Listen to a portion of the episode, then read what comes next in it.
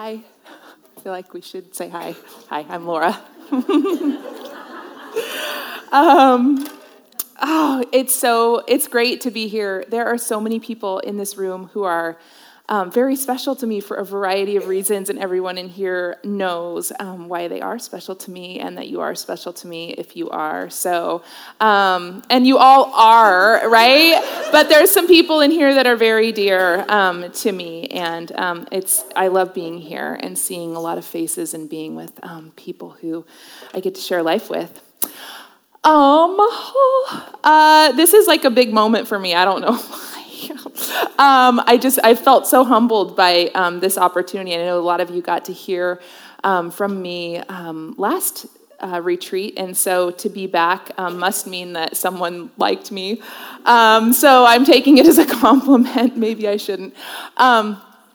so I will start out by you get to see Jennifer, you get to see Barbara. You've seen them a lot. They're on the platform at church, and you maybe don't see me here and there. I pop up. Um, so I want to take a little bit of time to bring you into my life. Um, let me share with you a picture of me and my husband um, and my little boy. Thank you. Okay, wow. I know, he's, yeah. Sarah's cheering for Samson.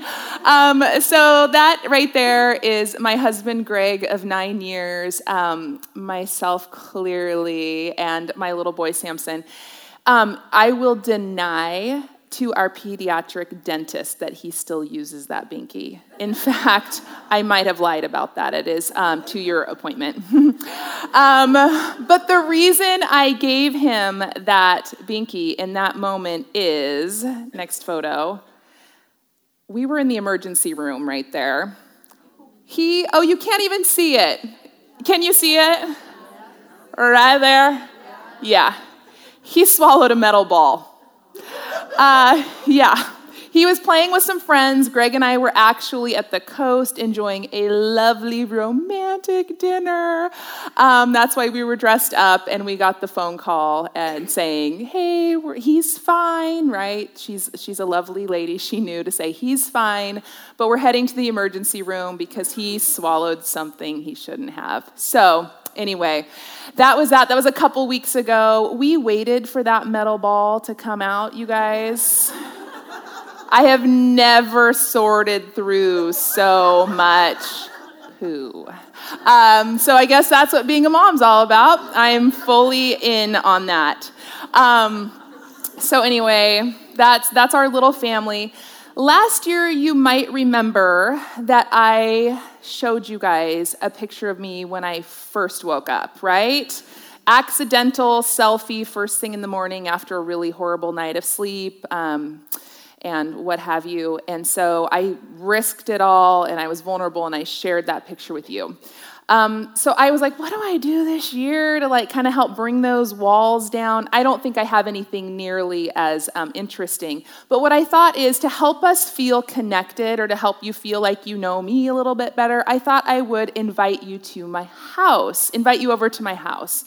Um, so here is my house. Thank goodness for. Um, uh, Google Maps. They drive through the neighborhoods, right? They drove by at the right time. Look at those flowers. I took that off of Google Maps. I took a screenshot. I was like, my house has never looked so good. I mean, that is the day they chose. That is so awesome.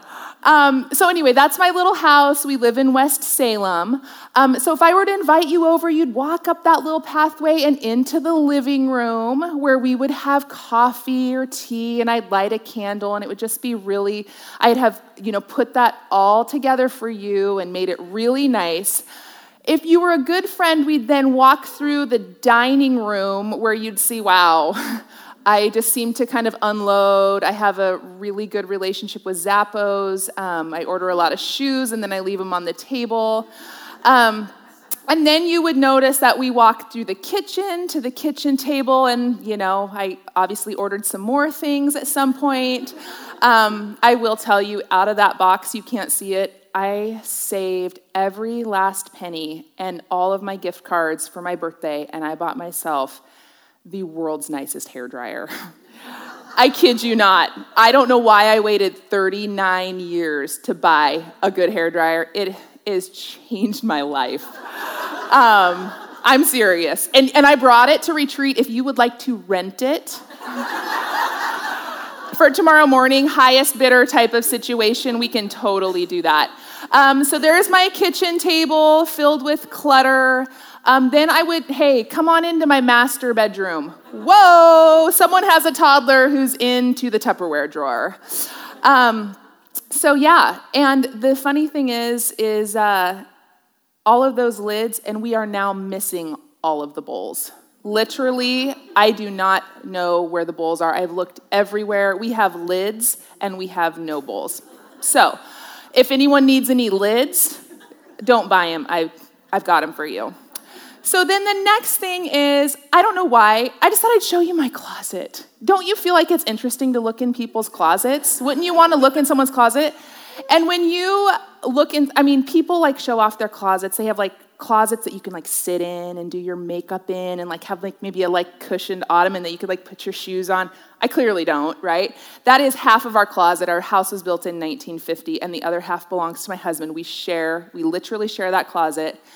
And the other interesting thing about that is that literally is all of the clothes that I own. There is not any clothes anywhere else. That's not my summer clothes. That's not just my winter clothes, and the other ones are somewhere else. Like, that is all of my clothes. And I mentioned that. Some of you might be like, wow, you have so many clothes. And some of you are like, wow, that's all you have. Well, um, I kind of just did one of those things where you just purge it. I just got rid of it. I was, on, I was like, let's get honest. I haven't worn that since 99. I'm probably not going to wear it now. I used to have a job that required me to wear business suits. That was years ago. I am never wearing a suit again, I don't think. So I mean, I just got rid of stuff and I got honest about that is, that's what I wear. And you know what else I figured out, you guys? So as you know, I'm a therapist and I work Mondays, Tuesdays, and Wednesdays. I never see the same people two days in a row. Guess what that means? One outfit, one outfit. And I don't want to tell you how hard it was for me to find three different outfits for this weekend. It was a pain. It was a pain. Seriously, I will wear my outfit, set it across my dresser, and I will put that baby back on the next day. Let me tell you that um, one night I was um, meeting a friend for dinner on a Sunday night. We were going out, went downtown. I walked in the restaurant, and the waitress, the server, was like, "Oh, I like your shirt." It was like kind of a little sparkly thing. She's like, "Oh, I like your shirt." I'm like, "Oh, thanks so much." And a cute little outfit I put together. Anyway, um, had dinner with my friend. The next day, I was meeting a different friend for coffee in the morning, and so put that outfit back on, and the gal at the coffee shop making the coffee was the server from the night before. and she said, I still like that shirt. I was like, awesome. I figured Sunday night crowd, Monday morning crowd, totally different. I was totally called out. But then let me tell you about the sweetest, sweetest redemption story, and that was this. I went to a, a couple's uh, baby shower on like a on a Saturday night, and I had to do the chore of finding an outfit to wear that would be cute. Blah blah blah. I really don't like doing that. Um, so I found an outfit, and I was like, perfect. I'm gonna wear it Sunday morning to church. Great. I think about this. Can you believe that, you guys? I like think about. So Monday or Sunday. So Sunday morning, I was like, you know, oh, at the baby shower was someone who sits next to us at 9:30 church. So I was like, nix that. I have to come up with a whole new outfit. Came up with a whole new outfit. The next day, go to church. She had on the same outfit from the night before. And I was, it just, it made me so happy. So, anyway, I, there's no point in me telling you this. It has nothing to do with, um, with our talk. Um, but it's just kind of sharing a little bit about my life um, and getting some insights. Now you're probably totally checked out, and that's fine. Um, but tonight we are going to talk about engaging in our present season. Jennifer um, brought it this morning, um, talking about our past seasons. And um, so tonight we're going to talk about embracing our present season. there are legitimate reasons to be processing and working through our past seasons. As a therapist, this is the work that I do. This is the majority of the work that I do. People come to me because of brokenness, hurt, heartache, heartbreak, struggle um, from their past that they're just that they are not able to kind of get over on their own. They need somebody to help them work through that. Like I mentioned last night, I have um, been on the other side of that and continue to be working through stuff from my past and using counseling and relationships to, and the Lord to be processing um, the things of my past. Um, those things that come up for us in the form of pain and frustration, disappointment grief and struggle, those are doorways in for us. Those are doorways that God uses to come into us, ways that He wants to meet us, ways that He wants to touch us. There's things He wants to do in that work. So I believe working through our past has tons of significance, and I, I value it highly. I think, I think the, it becomes problematic when we start living in the past. When we are living in the past, when we are stuck in the past, when we are recycling old stuff, when old messages and things that aren't true about us, maybe things that high school or fr- high school friends or that old college boyfriend, or maybe things that our parents believed about us, those are the things um, that we allow to define us um, rather than what God has to say about us, what His truth uh, um, has to say to us. So when we are, our past becomes problematic when we are living in it. And so, also, there are valid reasons um, to continue um, to be processing and to be considering the future. And Barbara's going to be talking with us tomorrow morning about process, future and changes and, and things that we have and ways to approach um, the seasons that are coming. So I totally believe in the value of living our daily lives, our present life, in light of the future. Um, as, as um, daughters of Christ, we are heirs of the kingdom. Um, we have a hope in that um, that should influence and change the way that we live our present day life. Um, but there's this other way of living in the future, right? Where we're like planning our life, where we are um, projecting how things are going to go, where we, and then this brings about this sense of control and maybe anxiety and all the what ifs, and I need to do this, and all of the stress for the potentials of the future are now in today. And so then, and also it can indulge that fantasy that fantasy that my life is going to be better when. And then that sets up a whole series of expectations that when you get there and it's not, you're gravely disappointed. So here's the distinction between living in the past, that's when the past becomes problematic, then in the future, when we are living for the future um, that's when it becomes problematic. When our daily life right now, we are just living for, living for, living for.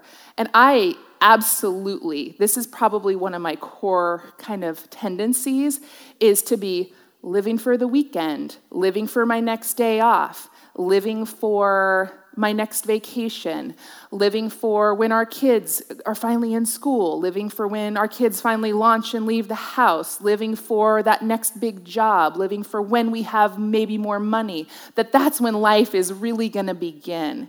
And we can subtly kind of fall into that pattern.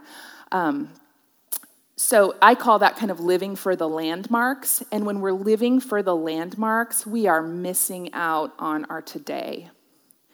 So, setting up house in either of these places in the past or in the future totally removes us um, from our life today. And it is, after all, what we do have, right? We, the, the yesterday is gone, tomorrow is not guaranteed to come. We have today. And even with that, we do a pretty good job of driving right through this season. Um, if we're not living the past, we're not living for we're not living in the past, staying stuck there. We're not living for the future. Um, we are scheduling our days and we are filling up our daily lives from sun up to sundown um, with so many different things that we, we can miss it entirely. We are owned by our schedules and our routines. Our lives are almost kind of mechanical and robotic, just going through the motions of our daily life and our daily schedule. Our motivator is the clock, It's our calendar. It's our reminder alarms that tell us, get going, you got to pick up your kids, you got to do this, you got to do that. It's like that's what's keeping us going and keeping us in the madness. We've got our days scheduled, we have our routines, we're running from here to there, from thing to thing, and we cannot miss a beat. We have errands to run, mouths to feed, we have laundry in process, we have a house to clean, we have bills to pay, conversations that we've been waiting to have for weeks. We have birthday parties to plan, shower gifts to buy gifts for, Bible studies to complete, volunteer activities to do. There are performances to attend, a date night here and there, maybe. Um, a dog that needs its teeth cleaned. Well, I need my teeth cleaned, and my kid needs their teeth cleaned, and I think it's been like two years since the yearly exam. I mean, it's no wonder. I haven't exercised like more than four times this month. I haven't finished decorating the house that we moved in two years ago. There just simply is not enough time.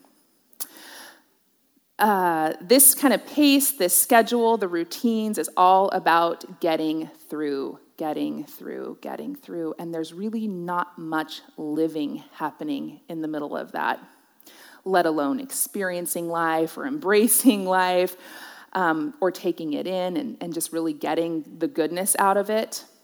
I don't want to get to a year, I don't want to get to the end of a year, I don't want to get to the end of my son's toddler years, I don't want to get to the end of my career, I certainly don't want to get to the end of my life and say, where did all the time go? I want to be able to account for that time in memories, in relationships, in internal change, in increased Christlikeness, and eternal souvenirs from a journey well traveled. So, if it's not that crazy busy of being owned by our schedules and being run by our alarm clocks and our reminders, if it's not that that's filling up your present time, I wonder if you're filling up the rest of your time like I do with zoning out. Are any of you guys zoner outers? I am a incredibly gifted zoner outer. Um, honestly, my tendency is to vacillate between these two. I burn it hard and fast and run it into the ground with the crazy busy, and then I come over here to zone out and I am checked out. I am done. So there's this difference between rest and rejuvenation and restoration and doing things that are replenishing you, I that is absolutely important and valid. That and that is not zoning out. That's self-care, that's taking care of you, that's getting nourishment, that's keeping balance in your life. But when you're burning it into the ground and then you got so nothing left that all you do is zone out. So for me, zoning out, checking out, um, is escaping life and shutting down, and it means I have nothing to give. And I admit I am I have been in this place far more than I care to admit. And when my husband has suggested in those zone out times, what about a workout right now? Oh, what? Are you, A, are you calling me fat? Because I think you just did. And B, with what energy, right? Because wouldn't that be more restorative? Wouldn't that be helpful? Yeah, I'm sure it would, right? I'm sure it would. Um, but I'm not working out right now. Or what about just going for a walk? What? You know, or what about calling a friend? I don't have any friends. I mean, I do. But you know, you're in that irrational place. You have nothing left to give. And the mere suggestion that you do something productive feels like you're being asked to just give more. Um, so for me, this zoning out is a place that I have visited. I've, I, I honestly have empathy for my husband. He's trying, you know, he's trying to engage and trying to keep me healthy. And thank goodness I was asked to give this talk because some things in my life have changed, and we'll talk about that. You know, when the Lord prompts it versus your husband, there's a different outcome, right? Uh, your friend can say it to you, but not your mom. Um, so, anyway, so Zoning out for me. Zoning out for me is a real quick check of Instagram, and two hours later, I'm looking at someone's photos that I don't even know. Like I just admitted the other day, I, lo- I, I have looked at Taylor Swift's Instagram account. We're not friends. I can't even tell you, literally, I cannot even tell you the name of a song that she sings. Sorry, I know you guys probably are. I don't know because you're music and you're young and you're cute. Making assumptions, I'm sorry. Um, I can't tell you any of that, but I can tell you she has really beautiful feet. I don't need to know that. I don't need to know that, but Taylor Swift has beautiful feet. And you know what? That you know, that's just the kind of stuff that when you're zoning out, you're noticing and like all of a sudden I have ugly feet. I I do, but um, especially compared to hers. Um, anyway, so it's that. It's like getting in, it's looking at some photos, and you find yourself maybe even hours later looking at stuff that's like of absolutely no relevance. Um, for me, it's, oh, I'm just going to catch the last 15 minutes of this show before bed. And then the next show comes on, and the next show, and an hour and a half later, I may be getting ready for bed. Or it's opening up the bag of chips, and I'm just to have a couple servings, and then it's gone. or I'm just to go into TJ Maxx. I just want to see if they have anything new and $300 two hours later. You know, I'm not, I have not done My husband would be like, what? But that, it's that kind of thing where you just are like zoning and you find yourself just doing and in places and shutting down and disconnecting from anything really of any relevance um, to your life. So, these ways of filling up our days, of either powering through with the routines and the schedules and the demands of the crazy busy, or then escaping through the zoning out, are not connecting with our present season. And maybe that's by design. Maybe we're avoiding something. I typically find um, that when I'm in those places, I'm avoiding something. We typically are not inclined to embrace, to lean in, to draw close to things that are uncomfortable and scary. So maybe your present season feels boring and mundane to you. You lack energy and inspiration. Maybe this is a season of despair. You're starting to give up hope. You've wanted or longed for something for so long and it seems to never come, and you secretly fear that it never will. God's words, people's words, are no longer comforting, and they are starting to feel hollow and empty. Maybe this is a season of grief for you. You've lost someone or something that is really important to you. Perhaps it's a role that you've held or a role that you've loved. Um, it's been taken from you or it's no longer needed or wanted. Maybe you feel like you've lost yourself. Have you ever felt that way? You, the real you, has gotten buried beneath the performance and the expectations of everyone around you, and you don't even know who you are anymore. Maybe this is a season filled with anger, irritation, aggravation, resentment at the injustices that have occurred in your life or how significant people have let you down, or the way that you've been treated in your home or in your workplace. Perhaps you're hurting. Perhaps you have a deep and private place that's hurting, where there's disappointments and heartbreak that have never been attended to or never cared for. Maybe this is a season filled with depression and anxiety, and you fear that if you lean into those feelings, they might swallow you up whole. Maybe you feel ashamed of the things that you've done. Maybe it's things that you currently are doing, things you've never confessed and certainly never shared with anyone and never healed from. Maybe you're lonely. Maybe even in this room with lots of people, you feel kind of disconnected and like, you know, people, people say hi to you, but no one really knows you. You find yourself maybe in broken relationships, or your children have needs that you don't feel able to meet. Maybe your kids don't seem to need you anymore. Maybe even worse, they don't even seem like they want you. All of these are really understandable reasons to want to hang out in the past or live for the future or get engaged in the crazy busy or to zone out. but they don't just go away. Again, these are doorways in and how God wants to meet you and what he wants to do in your life.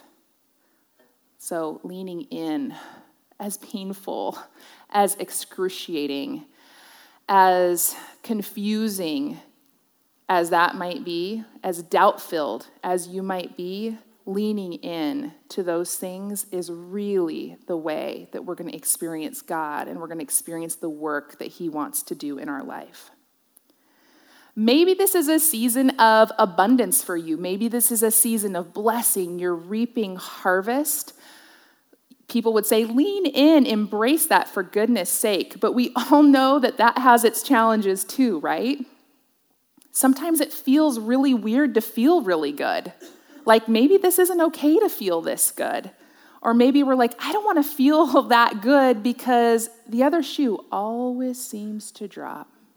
This is temporary. Yeah, it's nice, but this is temporary. I'm not going to lean in and really embrace it and love this because it'll be over soon. And if that meant if you have that mentality, doesn't it make the disappointment just that much less when it does happen? You're like, oh, I knew it was going to be over anyway. But how much, how, de- how depriving is that, right?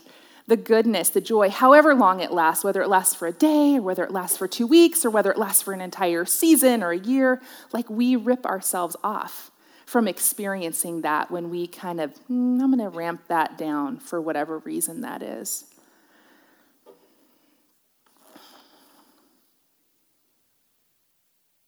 So, my typical fall is very overwhelming. Summer is fun. I get to take cool vacations. This year I got to go to New York City all by myself. That was a dream. I love summer. I love having my husband around more. I, am an adventure person, so we pack our days with adventure. And then fall comes. And fall for me dials me right into that place of functioning and performing and staying busy and working because my life kind of, you know, is geared that way. The seasons ramp up, school starts, I start teaching a couple of classes, Bible study starts, um, my practice is full, I'm parenting, all of these things. And, and with school comes, I, when I signed up to be teaching um, at the at, in grad school, it's like, oh yeah, totally, I want to do that. Because being up front and dumping out my knowledge and engaging with the students, I absolutely love that.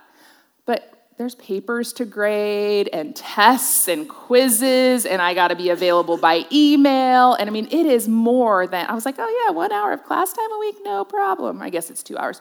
But it's so much more than that, right? And Bible study isn't just showing up and hanging with my good friends, it's like, doing the work and and you know there's all this so it just the fall just kicks into gear and it gets for me it becomes it starts to get overwhelming in the last couple of years with having a child in the picture and the different needs he had at four months my first fall and at 16 months my second fall and now at two and a half my third fall of doing this i have gotten to the place of complete overwhelm last year, um, going as it as it came to me and going through it, I started to feel literally like I could not breathe.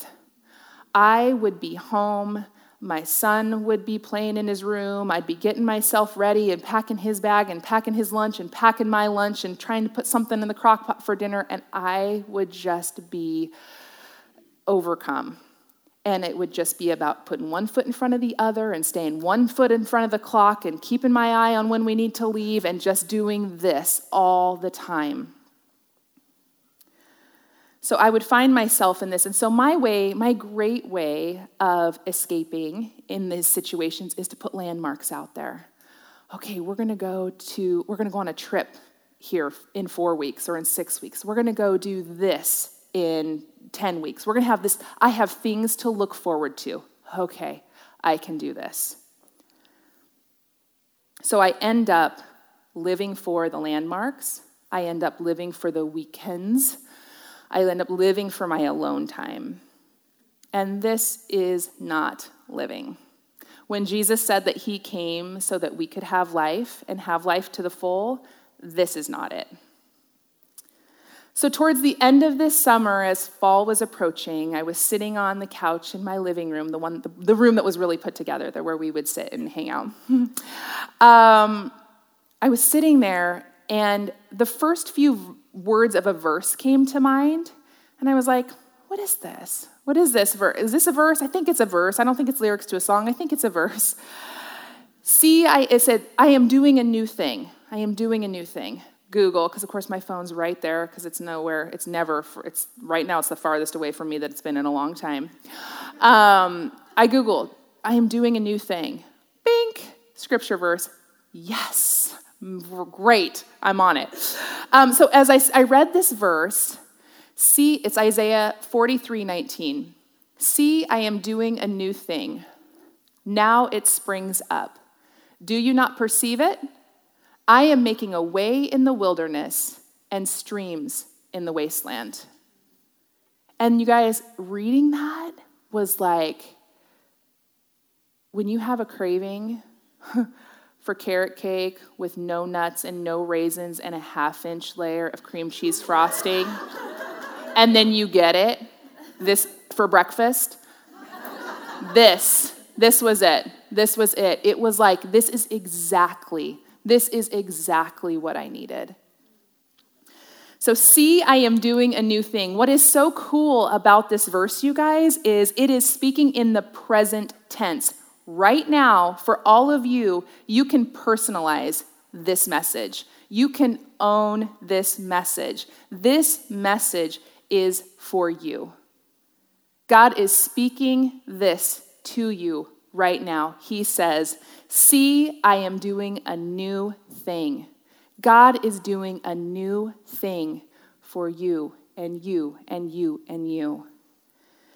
It's not tentative, maybe he's going to do a new thing. No, it says he is.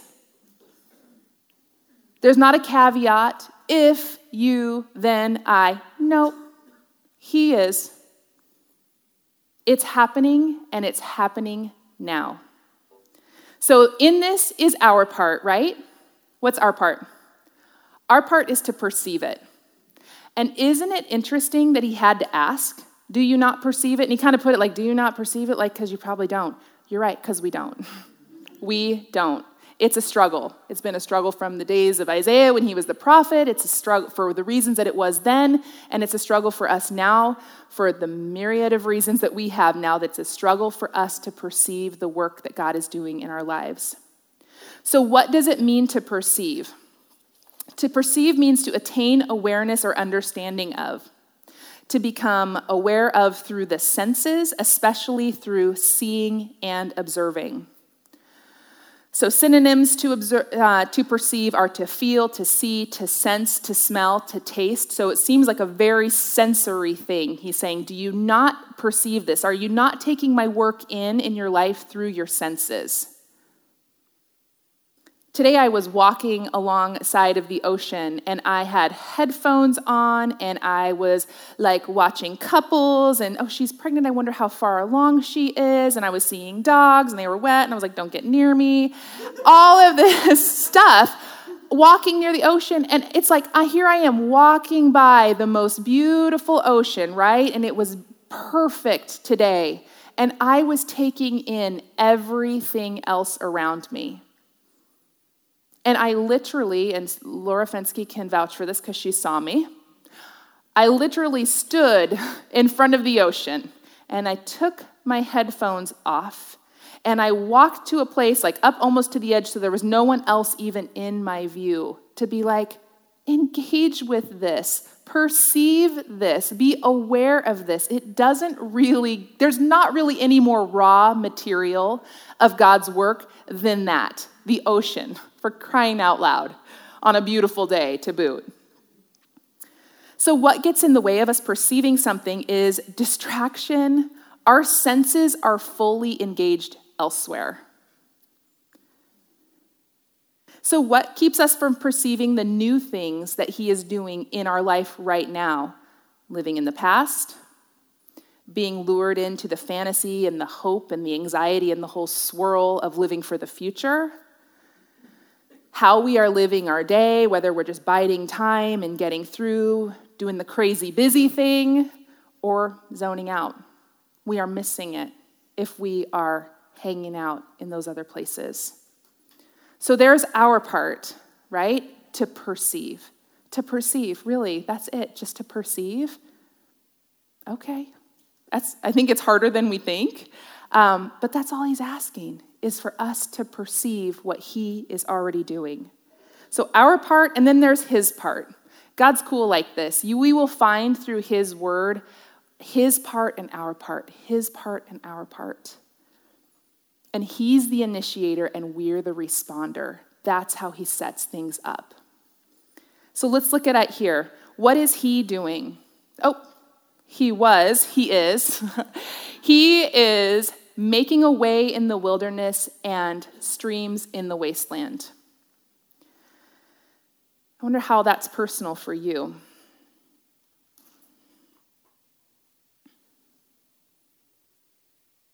He's the one who's doing in this verse. He is making, he's creating, he's guiding, he's redeeming, he's restoring. That is a pretty loaded sentence there where he says, I am making a way in the wilderness that's a path through a desert. He is making, He is guiding, He is leading, He is providing direction. And then He is bringing in streams in the wasteland, which is bringing life, rejuvenation, um, bringing water to something that's dry and desolate and is otherwise gone um, I lost a word. You know what I'm saying. Let's just go there. You know what I'm saying? Okay. um, so I think what else stands out to me here is that sometimes he provides for us, he provides for us a way through something, our circumstances, and helps us to get on out and to move through and to go somewhere else. Other times, instead of moving us through and out, he has us stay put and He transforms what's around us. So I wonder how that is speaking to you. I wonder if you've got a relationship that you are trying to find your way out of. And He's saying, wait a sec, I want to bring rejuvenation and transformation, and I want to bring life to something that otherwise doesn't seem to have any. Or maybe you're just trying to make something work, trying to make something work. I got to figure this out. I got to figure this out. I got to figure this out. And he's saying, I've got this. Let me rejuvenate that. Let me transform that. Let me do a work that you could not bring about on your own. I think we can get stuck thinking that I have to be the one to figure this out. I have to be the one to navigate myself through this. I've got to be the one to transform this. I've got to be the one to fix this. And he is saying, no, he's the one doing it. And he will show us what he's up to.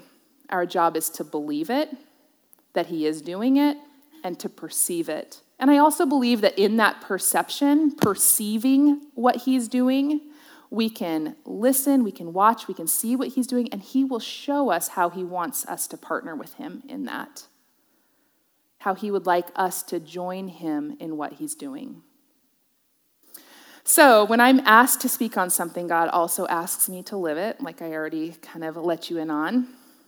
This is painful, but um, in my desire to use my life for what He wants to accomplish, um, this helps me to be able to speak from it, from personal experience, and also kind of tell you how it's going and what it's like in here.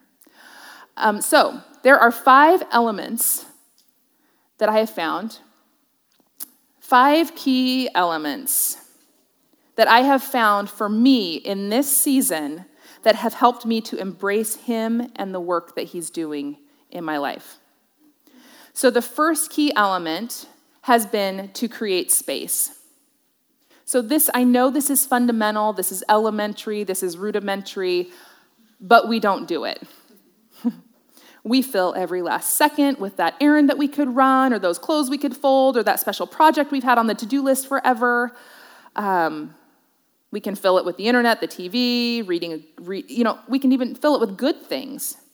But we really need to back up and give God some space in our life. We need to say no in this season. This sounds horrible, but it's just the truth.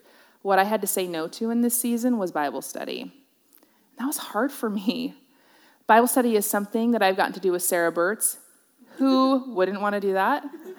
For the last four years, it's been a sacred and it's been a special place for me. But it also has added hours to and created things that to do not just being at bible study that's great but then there's the bible study and the and the doing it and the being present and the engaged in that. And i just i had to lay things out before the lord and say i need you to show me what what to move around and how what to cut. And that was the thing. And it was hard. And doesn't that seem wrong right? You're like really god? Bible study? Come on. And yeah it was bible study but there's also been other things I've had to say no to. A friend, one of my best friends, hey, can you have dinner sometime in the next few weeks? Actually, I can't. I, I can't. As much as I want to, and as important as this relationship is, I can't. Because I have needed to create the space, to give God some room. The next thing is in that space, seek to connect with Him. Magic. Um, put yourself in the way of hearing from Him.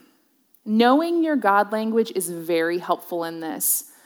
Um, I actually read two books this year, and the God Languages book was one of them. And I feel so hot to trot when I showed up to the gathering and they were studying that, and I'm like, I've read that. I have read that, and I have had a discussion with our pastor of women's ministries about it. Talk about feeling like ahead of the curve and proud, and I'm going to get in trouble now. Um, but all that to say, knowing your God language is super helpful because you can feel so guilty when you don't connect with God in the way that other people do or in the way that you think you're supposed to. And reading that book, understanding the God language, and finding yourself in that has been so freeing. So that is something that I, I absolutely recommend. So, putting yourself in the way of hearing from Him, whatever that looks like for you. Sometimes people go, I haven't been to church in forever. He's not going to kill you for that. But you're depriving yourself of putting yourself in the way of hearing from Him or receiving from Him when you don't. You don't have to. We don't have to be all legalistic about it. But putting yourself in the way, you're all here this weekend, putting yourself in the way of hearing from Him. So, whatever these ways are that you connect with God, whether it's outside, whether it's creating, whether it's relating, whether it's reading, whether it's quiet time, whether it's Bible study, do those things often in the space that you're creating.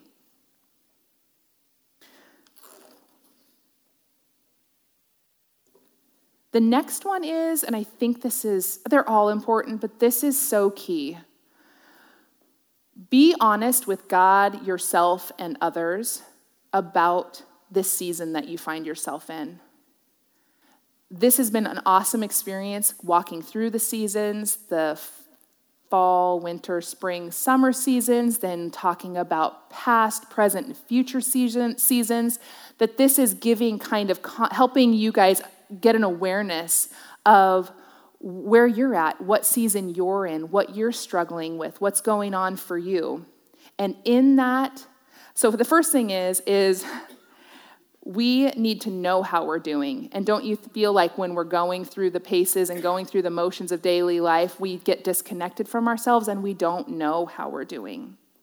So something like this weekend, awesome. Another thing would be the word map. I know Jennifer showed um, a word map at, and this is way too small, shoot, I'm sorry, there's a lot of words there, just in case you're wondering what that design is. Um, it's about kind of looking in here and finding some words that resonate for you, that reflect the season or the space that you find yourself in. So, taking time to really be honest with yourself about where you're at, being honest with yourself before God, and then the next piece is with others. There is power in sharing where you're at. I know it's scary. I know some of us feel like maybe no one is really going to care. Um, But there is such power in setting those words free and in the connection that you experience with people in that. My pers- I could go on and on and on around uh, my own experience with sharing. I have been asked to speak in large uh, forums before around about topics that I have used about my life. A couple years ago, I spoke about insecurity, and that was the beginning of a work that God wanted to do in my life around my insecurity issues. And last year, I kind of laid out there, I talked about the irrational fear I have of being left out. And me putting that out there last year was the beginning of a transformational work God wanted to do in my friendships and relationships. I have seen this happen time and time again in my office with clients who come in and they're just sharing and they're processing and they're telling me where they're at. And there's, it, that is the beginning of the work that God wants to do in their life. Where that work is going to lead and how it's going to get accomplished, I don't know in that exact moment but it always seems to, to start getting a foothold and start rolling out with speaking it with somebody else.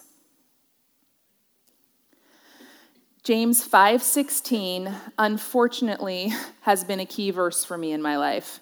And I say unfortunately because it is painful and it is humbling.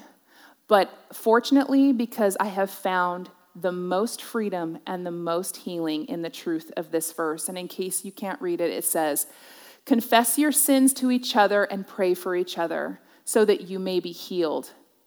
Healed. That's huge. That's not just like, so you'll feel better. That's like, so you'll be healed. The earnest prayer of a righteous person has great power and produces wonderful results.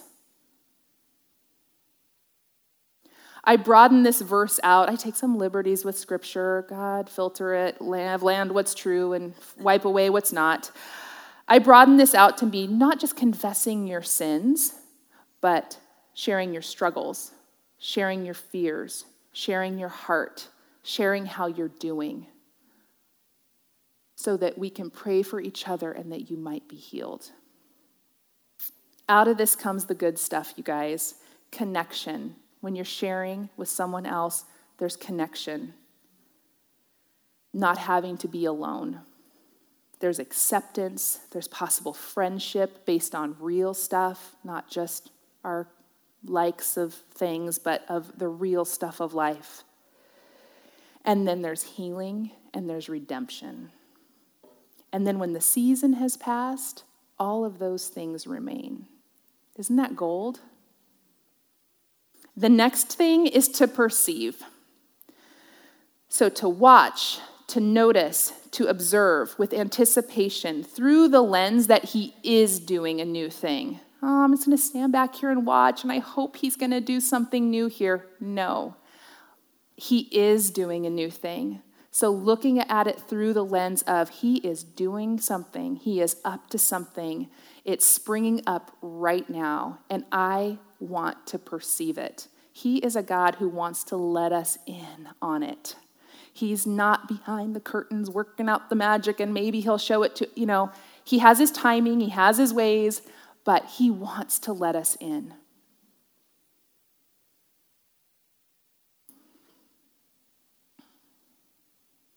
And he also wants to let us know if he wants us to partner, how he wants us to partner with him in that. The final thing, element to embracing your current season is speak it back. As you see it, as it's happening, after it's done, in the middle, throughout, after, speak it back. Speak it back to Him in gratitude and worship. Gratitude for what He is doing and speak it to others. This is our testimony, and this is encouraging. I can't think of much more encouraging than when people share with me the powerful redemptive work that God is doing in their life. That it blesses me, it makes me feel connected to them, to Him, to His kingdom. So let's not deprive each other and not share um, what He's doing. So, incorporating these things into this fall season, I have been doing it more regularly, not perfectly. Um, this last week, in fact, as I was approaching this, as comfortable as it may seem that I feel up here, this is probably the single most nerve wracking place that I could be in. I have been quaking in my boots for the last week about this night. And I have struggled to stay present. I have wanted to zone out. I've wanted to just get engaged in other things. Um, but I have continued to create the space to seek Him, to talk about that with people, reach out and say, I'm struggling. I need your prayers. I need encouragement. And I'm here, and I have seen, and I'm seeing that He's provided for this moment. And um, I'm grateful. And this, I guess, is my testimony. um, speaking it to my husband, he reminded me about, he is the one who reminded me about not being able to catch my breath. He's like, Do you remember last year at this time, sitting in this same season? It was so dark for you, and that you called me at work and told me that you didn't even feel like you could breathe. And I was like, There is a major difference this year versus last. And I have no doubt it's because of the engagement and the embracing that's been going on. God is transforming. And I think probably the coolest thing, and I'm ending with this, is I actually do have a vacation planned for next week. And when my mom called me this week and she said, Are you looking forward to your trip? And I said, Yeah, the women's retreat should be really good. She said, No, your trip to Hawaii. And I was like, I really forgot all about that. I am serious. I have not been planning my outfits. Clearly. I have not been packing my bags. I have not been living for it. I have not even been thinking about it. And that to me is probably, as silly as it may seem, the most powerful thing I can say to attest to I'm not living for uh, then, I'm living right now. So let me just encourage you guys on that front. And then, oh, you guys, I love you. You guys are so sweet. I'm going to pray for us, and then Natalie and company are going to come up and they're going to lead us in a song that you are welcome to join in. You're welcome just to soak it in. Um, just it has been a song that has ministered to me almost daily throughout this last probably six to eight weeks. So let's pray. God, thank you. Um, Thank you for your scripture from so long ago from the prophet Isaiah. Lord, that is um, so relevant and so current and so meaningful to our lives in this moment. Lord, I ask that you would help every woman in this room to open up her heart, um, open up her eyes, open up her mind, open up her perceptions as she focuses on you, Lord God, that you would help her to see the work that you are doing right now in her life. Lord God, I pray that we would be able to feel, that we would be able to feel this new thing that you're doing that you say is springing up, Lord God, that it would spring up into our awareness and that we would leave here partnering with you um, in the journey that you have for us, Lord God, that we would be embracing our today. Thank you, Jesus. Amen.